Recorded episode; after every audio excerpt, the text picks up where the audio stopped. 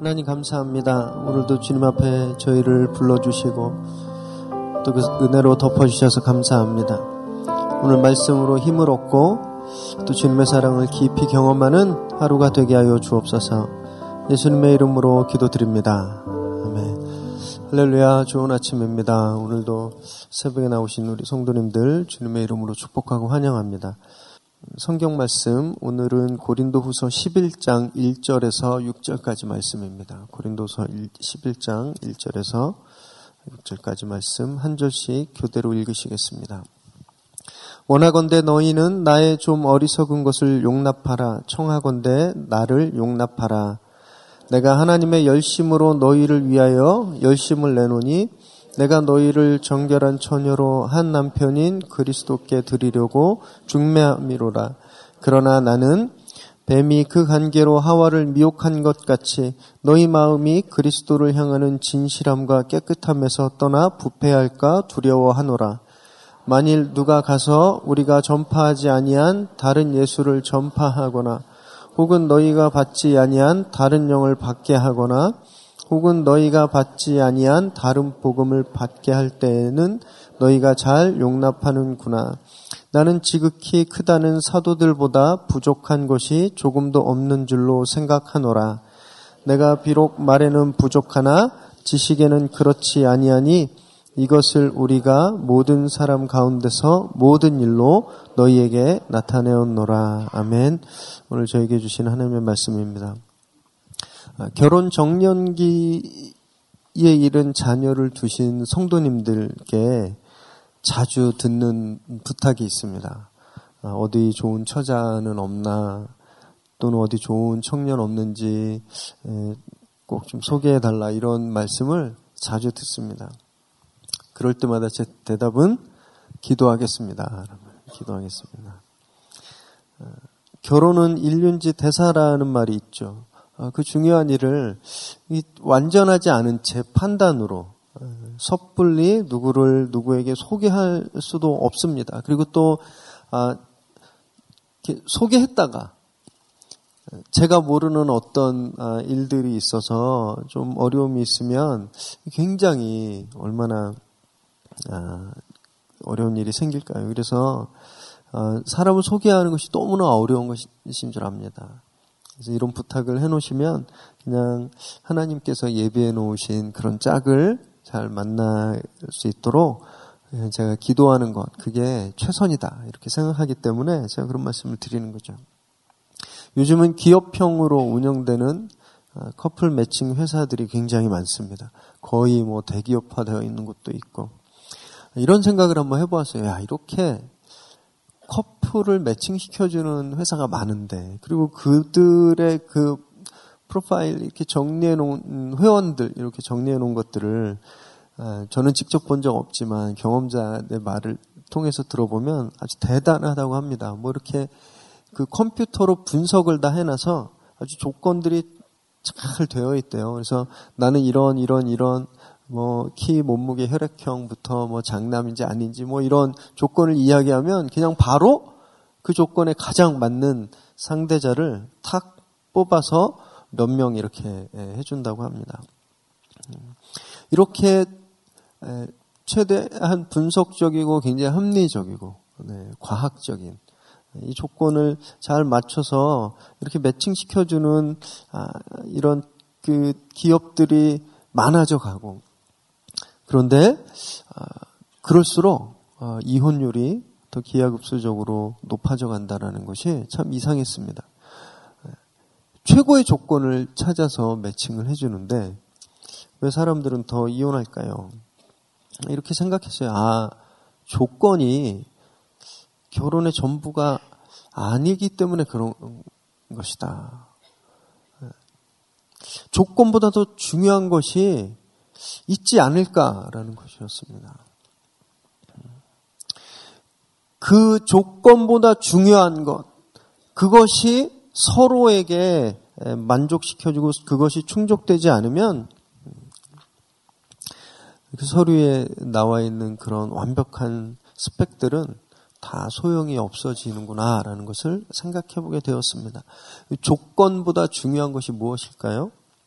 성경은 그것을 정결합니다 라고 말씀하고 있는데, 요한계시록 말씀을 한번 보겠습니다. 요한계시록 19장 7절에서 8절을 함께 읽습니다. 시작. 우리가 즐거워하고 크게 기뻐하며 그에게 영광을 돌리세. 어린 양의 혼인 기약이 이르렀고 그의 아내가 자신을 준비하였으므로 그에게 빛나고 깨끗한 세마포 옷을 입도록 허락하셨으니 이 세마포 옷은 성도들의 옳은 행실이로다 하더라. 계시록에서는 교회를 신부로, 예수님을 신랑으로 비유합니다. 그리고 신부가 준비해야 될 것이 있는데 그것은 정결한 세마포다라고 말씀하고 있죠. 즉 신부가 학력이 어디까지 나왔는지, 그 집안에 재물이 많은지, 요즘 인기 있는 직업이 교사인지 공무원인지가 아니라 그 신부가 정결한가, 옳은 행실을 하고 있는가, 이것이 중요하다는 것이에요. 조건이 완벽해서 나하고 딱 맞는, 내가 꿈꿔왔던 그런 이상을 가지고 있는 그 조건이 완벽한 상대를 만나서 결혼했는데 알고 봤더니 주사가 있어서 술 먹고 맨날 폭력을 휘두른다든지, 아니면 매일 사치와 낭비로 막 명품을 사들여서 집안 가정 경제를 파탄낸다고 한다면, 여러분 그 결혼 생활이 얼마나 오랫동안 유지될 수 있을까요? 깨끗한 세마포, 정결함이 그래서 진짜로 중요한 것입니다. 오늘 본문에도 똑같은 말씀을 바울 선생님이 하고 계신데 2절 말씀을 읽습니다. 2절 시작. 내가 하나님의 열심으로 너희를 위하여 열심을 내노니 내가 너희를 정결한 처녀로 한 남편인 그리스도께 드리려고 중매함이로다. 그러나 나는, 바울 사도는 자신의 열정과 모든 정성을 다해서 정말 아기를 낳는 심정으로 그렇게 개척하고 양육한 고린도 교회를 예수님께 소개하는, 예수님께 소개팅해드리는, 예수님께 결혼 상대자로 중매하는 그런 마음으로 그 일을 자기가 했다라고 말씀하고 있는 거예요. 그래서 자기가 예수님께 소개해드린 이 고린도 교회 교인들이 정말 정결한 신부의 모습을 계속 유지하기를 원했다라는 것이에요. 그런데 그들이 그 정결함을 잃어가는 모습을 보자 마음에서 참을 수 없는 질투심이 막 끌어오르고 있다라는 겁니다. 오늘 한국 성경에서는 열심으로 번역했지만 원래 이 단어는 젤로라는 말입니다. 젤로. 애들 먹는 그런 젤로 말고요. 이 젤로. 이 질투를 뜻합니다. 질투. 그래서 영어 성경에 보면 이 단어를 열심으로가 아니라 질투라는 말, 젤러스로 번역하고 있는 것이에요. 즉 하나님이 지금 내 신부인데 다른 사람을 더 좋아하고 있는, 내 신부인데 정결치 못한 이 교회에 대해서 막 맹렬히 질투하고 계시는데, 바울 사도가 그 질투함, 하나님이 그 질투하고 있는 그 마음으로 지금 고린도 교회를 향해서 안타까워하고 있다라고 말하고 있는 겁니다. 자기 배우자가 정결해야 하는데, 그죠? 자기에게 신실해야 하는데 매일 밤마다 클럽 가서 놀아요. 밤새 놀고 새벽에 들어와요. 그리고 다른 남자를 더 좋아해요. 다른 여성과 더 친해요. 이런 걸 볼 때 질투심이 일어나듯이 바울 사도가 지금 그런 질투심을 느끼고 있다라는 겁니다. 자신이 예수님과 중매해 줬는데, 그래서 거룩하고 성결해야 하는 교인들이 지금 거짓 가르침에 빠져들고 있다라는 겁니다. 거짓 선지자들을 더 좋아하고 있다라는 거예요. 그래서 지금 바울 선생님 안에 막 이 질투가 불처럼 일어나는 겁니다. 내 딸이, 내 아들이 결혼 날짜 받아놨는데 자꾸 밖으로 돌고 사기꾼이랑 놀고, 여러분 그러면 어떠실 것 같아요? 부모의 심정이. 다리 몽둥이를 부러뜨려서라도 집에 잡아놓고, 바로 잡아놓고 싶지 않으시겠습니까? 그런 마음을 가지고 있다는 거예요 지금. 그래서 이렇게까지 말씀하고 있어요. 우리 1절 말씀을 읽습니다. 시작. 원하건대 너희는 나의 좀 어리석은 것을 용납하라. 청하건대 나를 용납하라. 얼마나 화가 나고 끌어오르던지, 내가 진짜 어리석은 줄 알지만 내가 좀 유치한 줄 알지만 이제 내가 내 자랑을 좀 해야 되겠다. 그러니까 너희들이 좀 이해해달라고 말씀하고 있는 겁니다. 당시 고린도 교회에 드나들던 거짓 선생들은 자기를 부풀렸어요. 내가 사실은 누구누구한테 사사받은 사람이야. 내가 플라톤 법대를 무슨 수석으로 나왔어. 뭐, 내가 쇼미더 지식, 뭐 이런 지식 경연대회에 나가서 내가 입상한 사람이야. 이렇게 유머인데 너무 안 웃으셨으시네요. 네. 이 지식 경연 프로그램, 오디션 프로그램에 나가서 내가 입상한 사람이야. 이런 자신의 지식과 경험을 막 부풀려서 성도들에게 말하고 성도들이 거기에 혹 했다라는 겁니다. 그리고 이 사람들이 사도 바울을 모함했어요. 사도 바울이 무슨 학위 봤어? 사도 바울이 어떤 그런 내가 나갔던 그런 경연 프로그램에 나가서 상이나 타봤어? 말도 잘 못하고 자격이 없는 사람이야 라고 모함했죠. 그래서 바울 사도가 내가 유치하지만 이제 내가 내 자격이 좀 된다. 내 자격이 좀 충분히 있다라는 것을 자랑하기로 마음먹었다라는 겁니다. 내가 좀 자랑할 테니까 내 입으로 밝힐 테니까 좀 이해해달라고 부탁하는 거죠. 부모님들도 이런 방법 많이 쓰고 있죠. 애들이 그렇게 말을 안 들으면 이렇게 얘기합니다. 야, 내가 너를 어떻게 키웠는데. 사실 이렇게 얘기해도 잘 안 먹힙니다. 네. 내가 누구 때문에 먹고 싶은 거 안 먹고 입고 싶은 거 안 입고 그렇게 살았는데. 이런 심정으로 이야기하고 있다라는 거예요.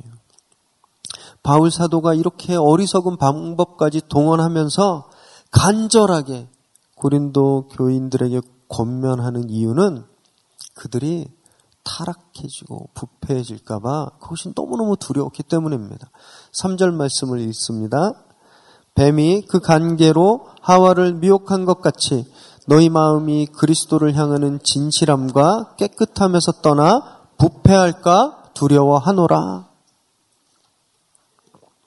마치 태초에 간악한 뱀이 하와를 유혹해서 타락시켰던 것처럼 거짓 교사들의 이 간교한 자화자찬 때문에 이 순결한 그리스도의 신부인 이 고린도교의 교인들이 타락하고 부패하고 썩을까 봐 두려웠다라는 것이에요. 그런데 여기서 우리가 정말 중요하게 보아야 될 것이 있는데 부패하는 것이 무엇인가? 부패란 그리스도를 향한 진실함과 깨끗함에서 떠나는 것이 부패한 것이다 라고 했습니다. 그리스도를 향한 예수를 향한 진실함과 깨끗함에서 떠나는 것이 부패하는 것이고 타락하는 것이다 라는 거예요. 정말 중요한 것은 그냥 진실함과 깨끗함에서 떠난다라고 하지 않고 예수님을 향한이라고 썼다라는 겁니다. 우리도 진실함과 정직함을 중요하게 생각합니다. 그런데 누구를 향해 정직하고 진실한가는 정작 중요하게 생각해보지 않는다라는 거예요.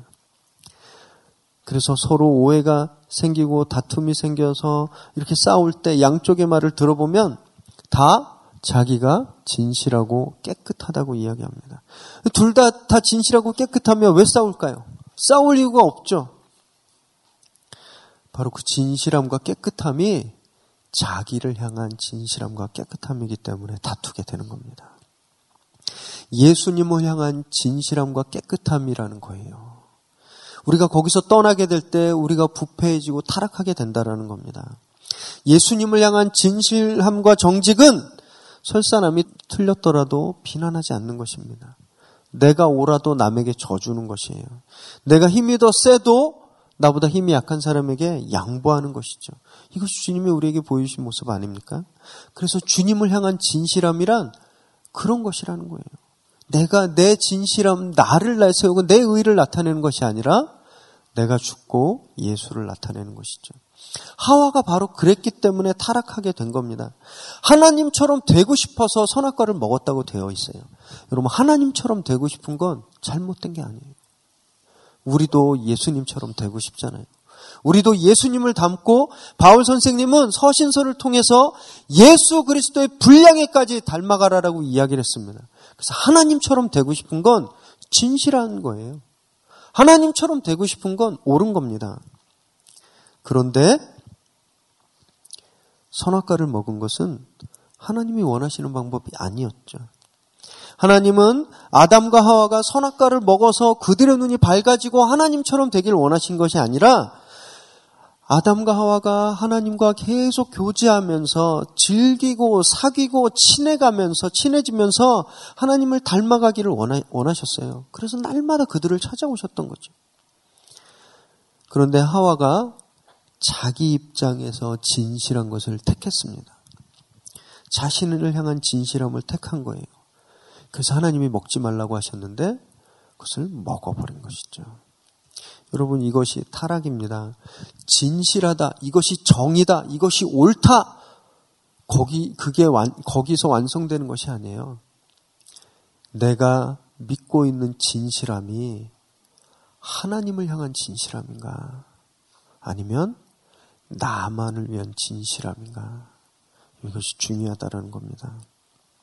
하나님이 기준이어야 하고 하나님이 방향이어야 한다는 거예요. 그런데 우리는 많은 순간 그냥 옳은 것은 나를 향해도 내 기준으로 그것이 옳다라고 자기중심적이다라는 것이죠. 이것이 부패함이라는 겁니다. 가만 보면 사탄은 우리에게 복음과 완전히 상반되는 정반대의 길을 우리에게 가라고 하지 않습니다. 복음으로 가는 것 같은데 살짝 트는 거예요. 진실하고 정직한 것 같아요. 맞는 말이에요. 그런데 그 끝을 살짝 틀어버립니다. 우리가 이런 함정을 잘 분별하고 피해야 하는 것이죠. 성경 공부합시다. 기도하러 갑시다. 성경대로 살아야 됩니다. 이건 진실한 것이죠. 옳은 것이죠. 그런데 그래서 가보니까 정작 복음과는 다른 것을 가르친다는 거예요. 4절 말씀을 읽습니다. 바울이 바로 그런 걸 이야기한 거예요. 4절 말씀 시작. 만일 누가 가서 우리가 전파하지 아니한 다른 예수를 전파하거나 혹은 너희가 받지 아니한 다른 영을 받게 하거나 혹은 너희가 받지 아니한 다른 복음을 받게 할 때는 너희가 잘 용납하는구나. 비슷하게 생겼는데 진짜가 아닌 것에 열광하고 거기에 혹하고 그 가르침에 넘어가는 이 고린도 교인들을 보면서 너무 속상해서 잘들 논다 이렇게까지 말씀하고 있는 겁니다. 이 거짓 교사들은 다른 예수를 전파하고 다른 영을 받게 하고 다른 복음을 믿게 하는데 그냥 덥석 받아들였다라는 거예요. 여기서 말하는 다른 예수가 누굽니까? 십자가에서 죽음을 당하지 않은 예수를 말해요. 거짓 교사들은 이렇게 얘기했어요. 아, 예수가 하나님의 아들이다. 하나님의 아들은 신이다. 그런데 신이 어떻게 죽을 수 있느냐? 인간이 어떻게 신을 죽일 수 있느냐? 그래서 십자가의 죽음은 있을 수 없다. 십자가의 죽음은 가짜다. 그냥 그렇게 보여지는 것이다. 이렇게 가르쳤습니다. 얼마나 매력적입니까? 신은 죽을 수 없다. 인간은 신을 죽일 수 없다. 십자가에서 정말 죽은 것이 아니다. 예수님이 더 멋져 보이는 거예요. 패배자 같지 않은 겁니다. 그런데 이 가르침은 십자가 보혈로 인한 대속의 은혜를 완전히 부정하고 있는 것이죠. 예수를 말하는데 생명이 없는 예수를 가리키는 거예요. 다른 복음을 말하고 있는 겁니다.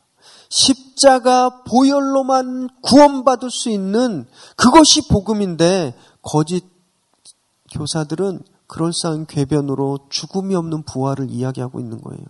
고난이 없는 영광을 이야기하고 있습니다. 십자가가 빠져버린 복음을 이야기하고 있다는 거예요. 그 꾀임에 성도들이 넘어가고 있다는 거죠.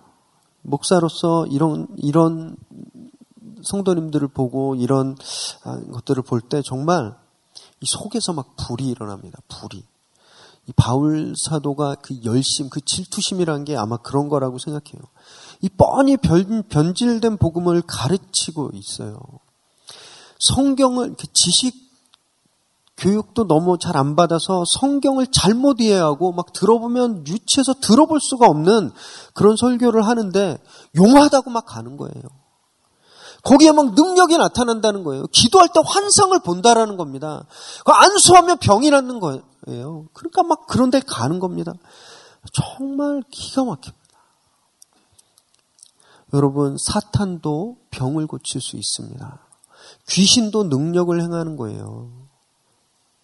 그런데 그것이 복음을 말하고 있는 건 아니라는 것이죠. 십자가는 쏙 빼놓고 귀에 달콤한 메시지로 여러분 부자 되는 게 성공하는 거고 그게 축복받는 거고 막 이렇게 가르치는 가르침들을 들을 때마다 막 열불이 납니다. 그럼 복음은 십자가가 빠지면 복음일 수 없는 겁니다. 예수님이 우리를 위해서, 내 죄를 위해서 십자가를 지고 죽지 않으면 내가 살 수 없는 건데 그래도 내가 살 수 있다라고 이야기하는 이런 거짓 복음들을 전하는 분들을 보면, 거기에 혹하는 분들을 보면 막 정말 질투심 같은, 바울 사도가 갖고 있는 이 하나님이 느끼는 질투심 같은 그 불이 막 마음에 일어나는 것이죠. 사랑하는 여러분, 우리가 지금 믿고 있는 예수님은 누구이신가요? 우리가 붙들고 있는 복음에는 십자가가 있나요? 예수 그리스도의 죽음이, 그 십자가 보혈이 지금 나를 증거하고 있습니까? 우리가 이것을 늘 확인해야 합니다. 내가 가지고 있는 진실함, 깨끗함이, 내가 가지고 있는 복음이, 내가 믿고 있는 예수가, 내가 증거하는 예수가 정말 성경에서 말하고 있는 하나님의 합당한, 하나님이 원하시는 그 복음인지 우리가 늘 확인해야 한다는 것이죠. 오늘 그것을 확인하는 아침 되시기를 소망합니다. 우리 5절과 6절을 읽겠습니다. 시작.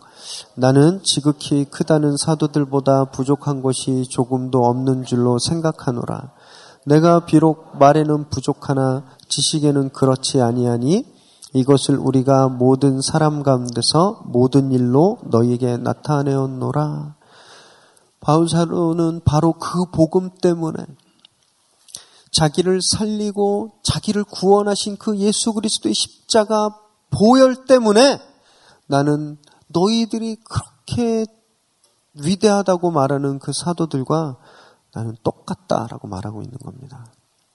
동일하신 예수의 보혈이 그를 대속했고 또 동일하신 예수님의 부르심을 받았기 때문에 자신은 사도의 직분을 감당하는 데 조금도 부족하지 않다라는 말이에요. 이 말을 하기 위해서 1절에 내가 이제 여태까지 숨기고 있었지만 내 자랑을 좀 할 테니까 나를 이해하라고 말했던 것입니다.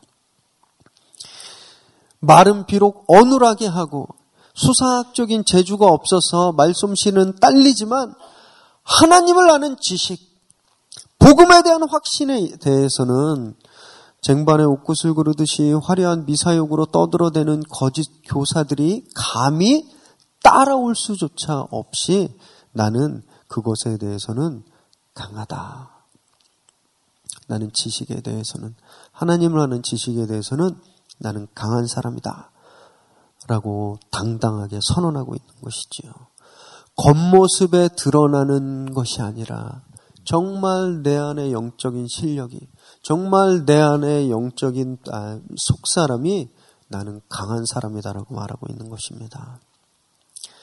사랑하는 여러분, 그래서 우리도 눈에 보이는 것을 자랑하는 것이 아니라, 내가 무슨 옷을 입었나 이게 자랑하는 것이 아니라,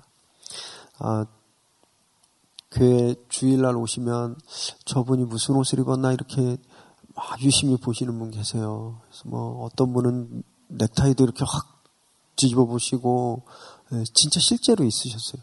목사님 오늘 넥타이가 너무 이쁜데요 이러고 이렇게 돌려보시는.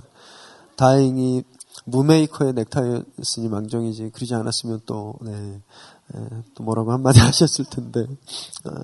눈에 보이는 것, 겉에 보이는 것에 너무 신경 쓴다는 거예요. 내가 어떤 스펙이 있는지, 내가 무슨 경험이 있는지, 내가 교회에서 어떤 직분을 가지고 있는지, 내가 무엇을 졸업했는지, 내가 어떤 학력이 있는지, 내가 무슨 봉사를 많이 했는지, 그런 것을 자랑하는 것이 아니라 바울처럼 나 설교도 잘 못해, 말할 때 떠듬거리고, 내성적이어서 사람들 앞에서 잘 말도 못하고, 그렇지만 이 심장 안에 품은 복음은 내가 이것에 대해서는 그 누구에게도 뒤지지 않는다 라는 이런 당당한 선언이, 이런 거룩한 자존감이 오늘 우리에게 회복되시기를 주님의 이름으로 축원합니다.